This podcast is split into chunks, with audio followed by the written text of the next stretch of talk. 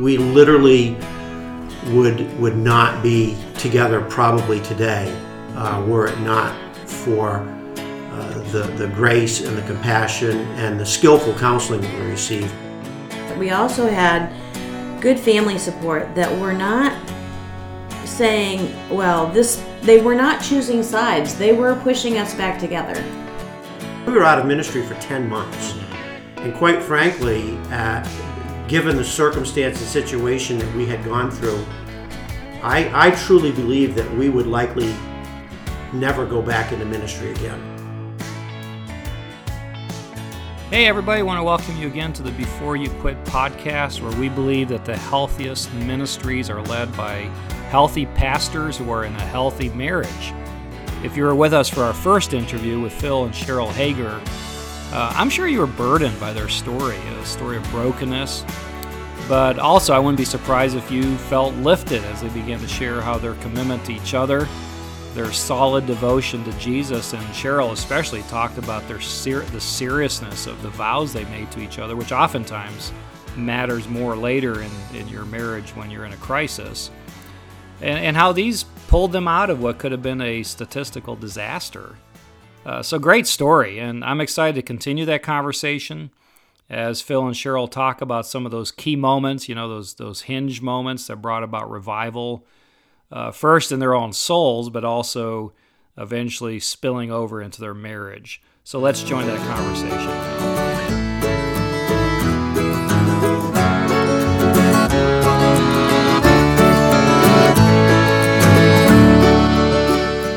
Back with Phil and Cheryl Hager, uh, having listened to the story of the breakdown of their marriage while they were serving in ministry. And if we stopped here, it'd be depressing. Yes. And you all are obviously here in this office serving a district. You're a pastor to pastors. Something happened. Uh, there, there's obviously a story to tell here. It's very redemptive. Uh, that's very restorative. Let's talk about that now, Cheryl. What what were some of the could you identify some of the key things that began to give you hope as, as you were going through this uh, as you were in that dark time what what kind of light started to show Well, we talked about how important the counseling was, um, and we both took that seriously. But we also had good family support that were not saying, well, this, they were not choosing sides. They were pushing us back together. And I applaud them for that. They, they reminded us to to work hard and and to do whatever it takes. yeah because we, we hear stories often Oh, yes. of advice from families or friends saying get you know get, get over rid it of get rid of him and yeah you, you can do better and Yeah. So I would say that those two pieces were really important. Mm. And um, what happened right after everything blew apart was we decided we better get our house on the market, and we called family in Florida, and I came up with a teaching job, and we went down there uh, for just a few months to just continue to. you're, you're you're together at this we point are okay We weren't we weren't apart that long, Mm-hmm. just a, a few weeks. okay Um, but then we went for the counseling. Then we went after uh, the first of the year of 2007. and the counseling was how long that that season it was at least six weeks, And- but we always kept in touch with him on the phone okay. after that, even to if, today. if you had not been at that place for six weeks, you Oh. probably would not have been together No. during that time, would you? Oh, let no. alone, Let alone afterwards. I don't think so. Mm. No, I, I, we owe everything. Uh, I mean, we owe everything to two two individuals. First and foremost, to the Lord Jesus Christ, because because He was obviously the one guiding and orchestrating all this. But but to uh, Brad Mason, who was our counselor. Um, I, I can't say enough for Brad and for his ministry. We we literally would would not be together probably today uh, were it not for uh, the the grace and the compassion and the skillful counseling that we received to get us through that chapter of our life. I think it'll be important that we get the link for that ministry and put that on the, the podcast website. So Okay. I'll make sure to get that from you uh, Sure. a little later. Okay, so so that the family, friends, the word. Mm-hmm. Uh, what else started to give you hope? Well, when we got down to Florida for this, you know, we sold our house and then we were in this little tiny uh, vacation home. um, just for four months. Uh, we went to a church that we could not wait to get to each Sunday.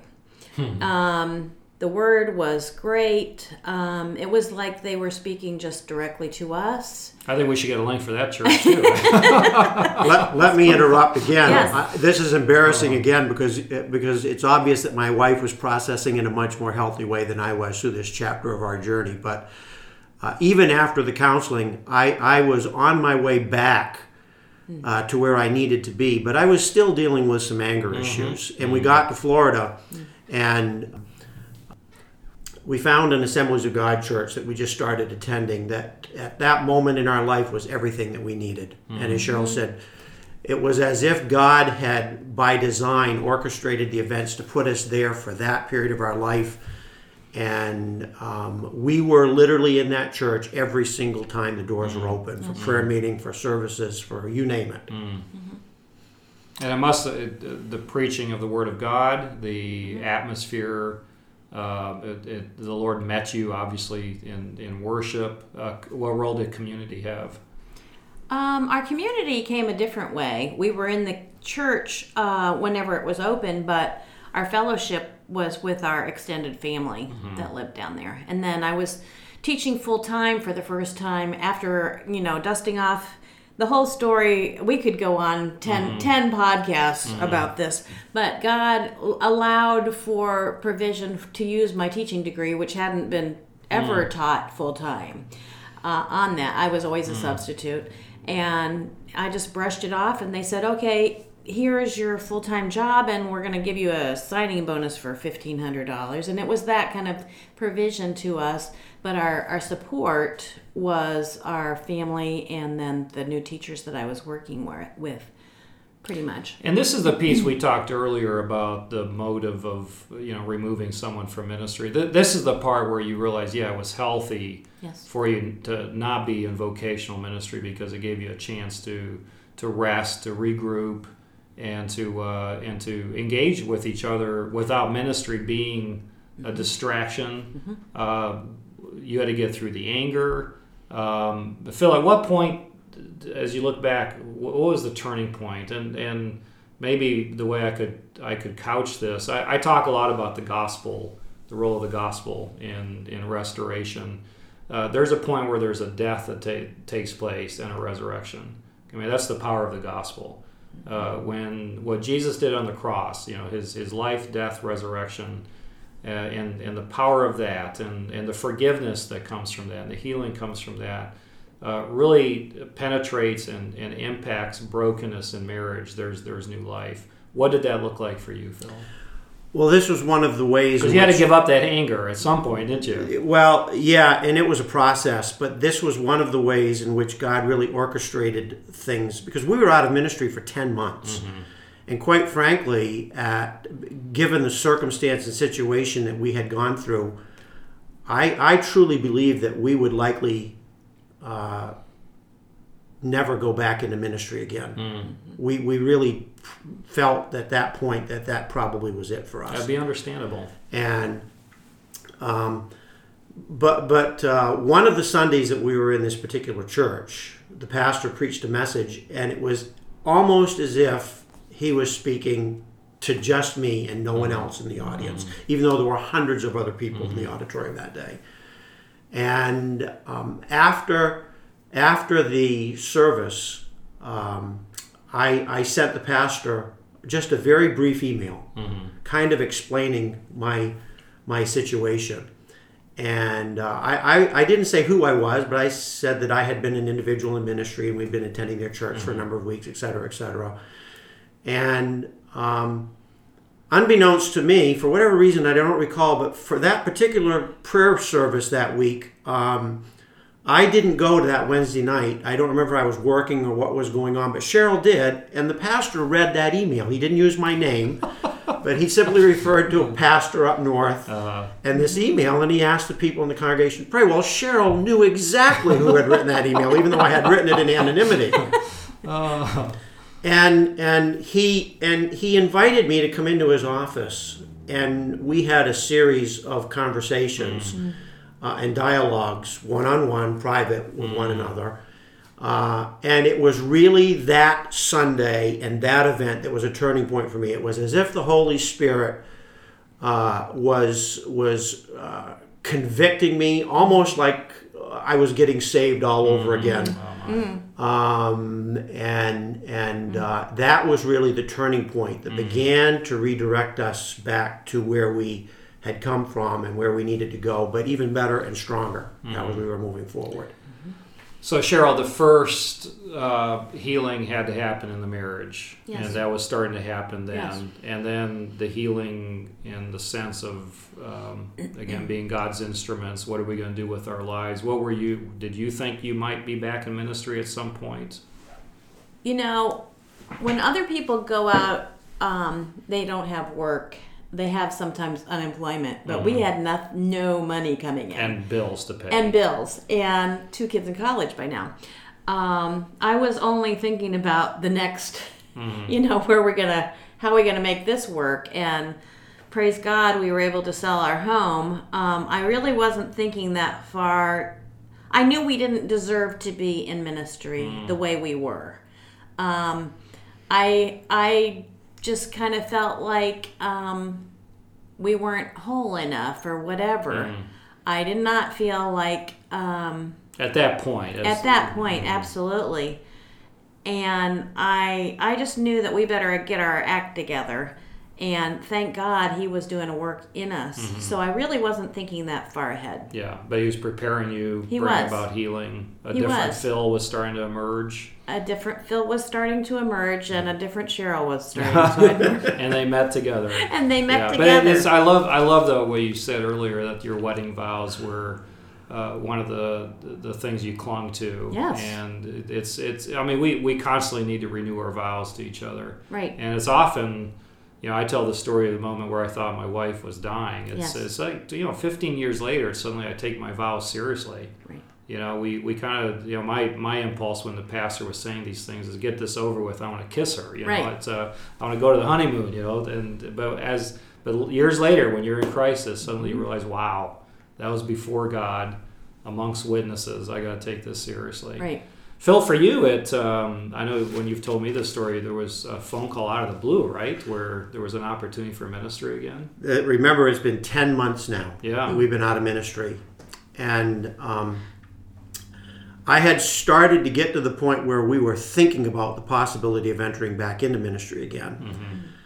Mm-hmm. Um, You were feeling that good about what was happening. yeah, we, we, we, we uh, that, that last four months or so of that 10 months was a really amazing. Things were really mm-hmm. starting to come together for mm-hmm. us in our relationship, but they weren't coming together for us career wise. Mm-hmm. And I was starting to look at secular career opportunities.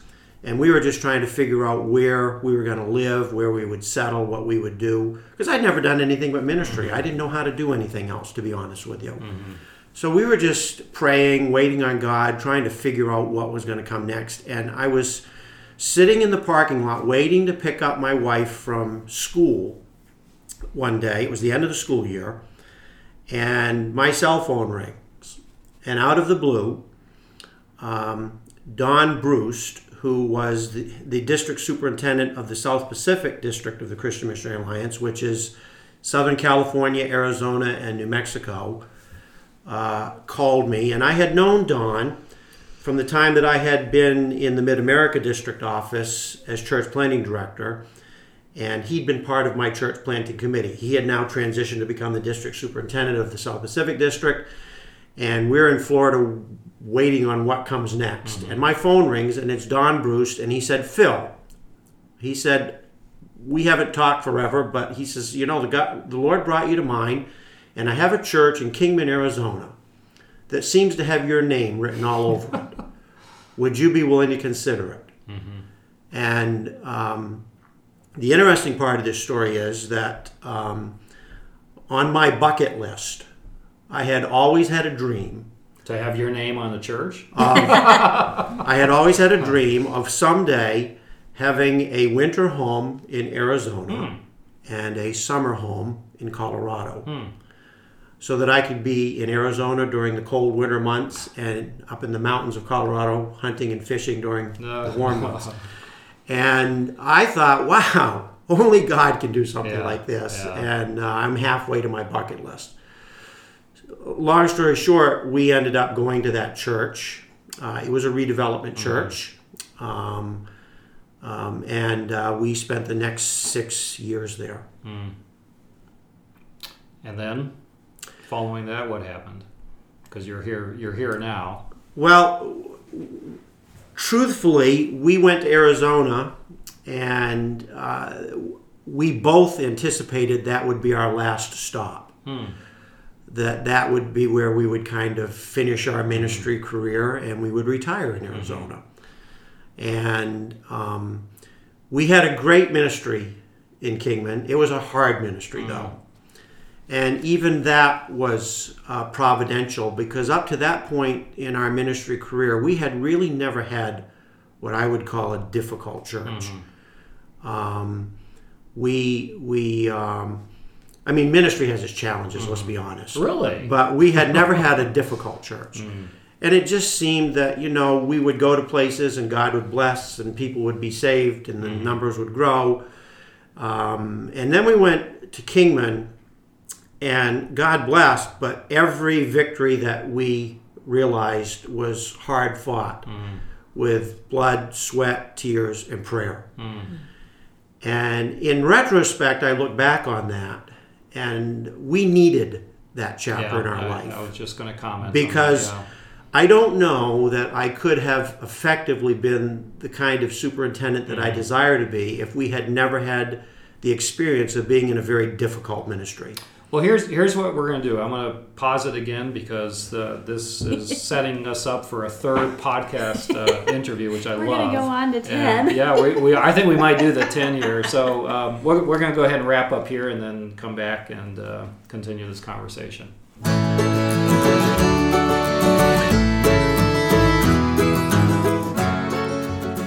Well, thank you for listening. And as usual, if you have any comments, any questions about anything that we've talked about today on this Before You Quit podcast, love to hear from you. You can email me at mitch at beforeyouquit.us, mitch at before you quit. just write those three words, dot us. Uh, love for you to tell others about this podcast. Um, hey, share it with your pastor. Uh, talk about it on Facebook. Uh, spread the word around about Before You Quit podcast. Uh, this is meant to be an encouragement, uh, great resources uh, for those in the ministry. So until next week, stay encouraged and be courageous because serving Jesus is worth all that hard stuff that comes with it. And remember what we were told in 1 Corinthians 15 57 through 58, where Paul says, But thanks be to God. He gives us the victory through our Lord Jesus Christ. Therefore, my dear brothers and sisters, stand firm. Let nothing move you. Always give yourselves fully to the work of the Lord because you know that your labor in the Lord is not in vain. So until next week, stay encouraged.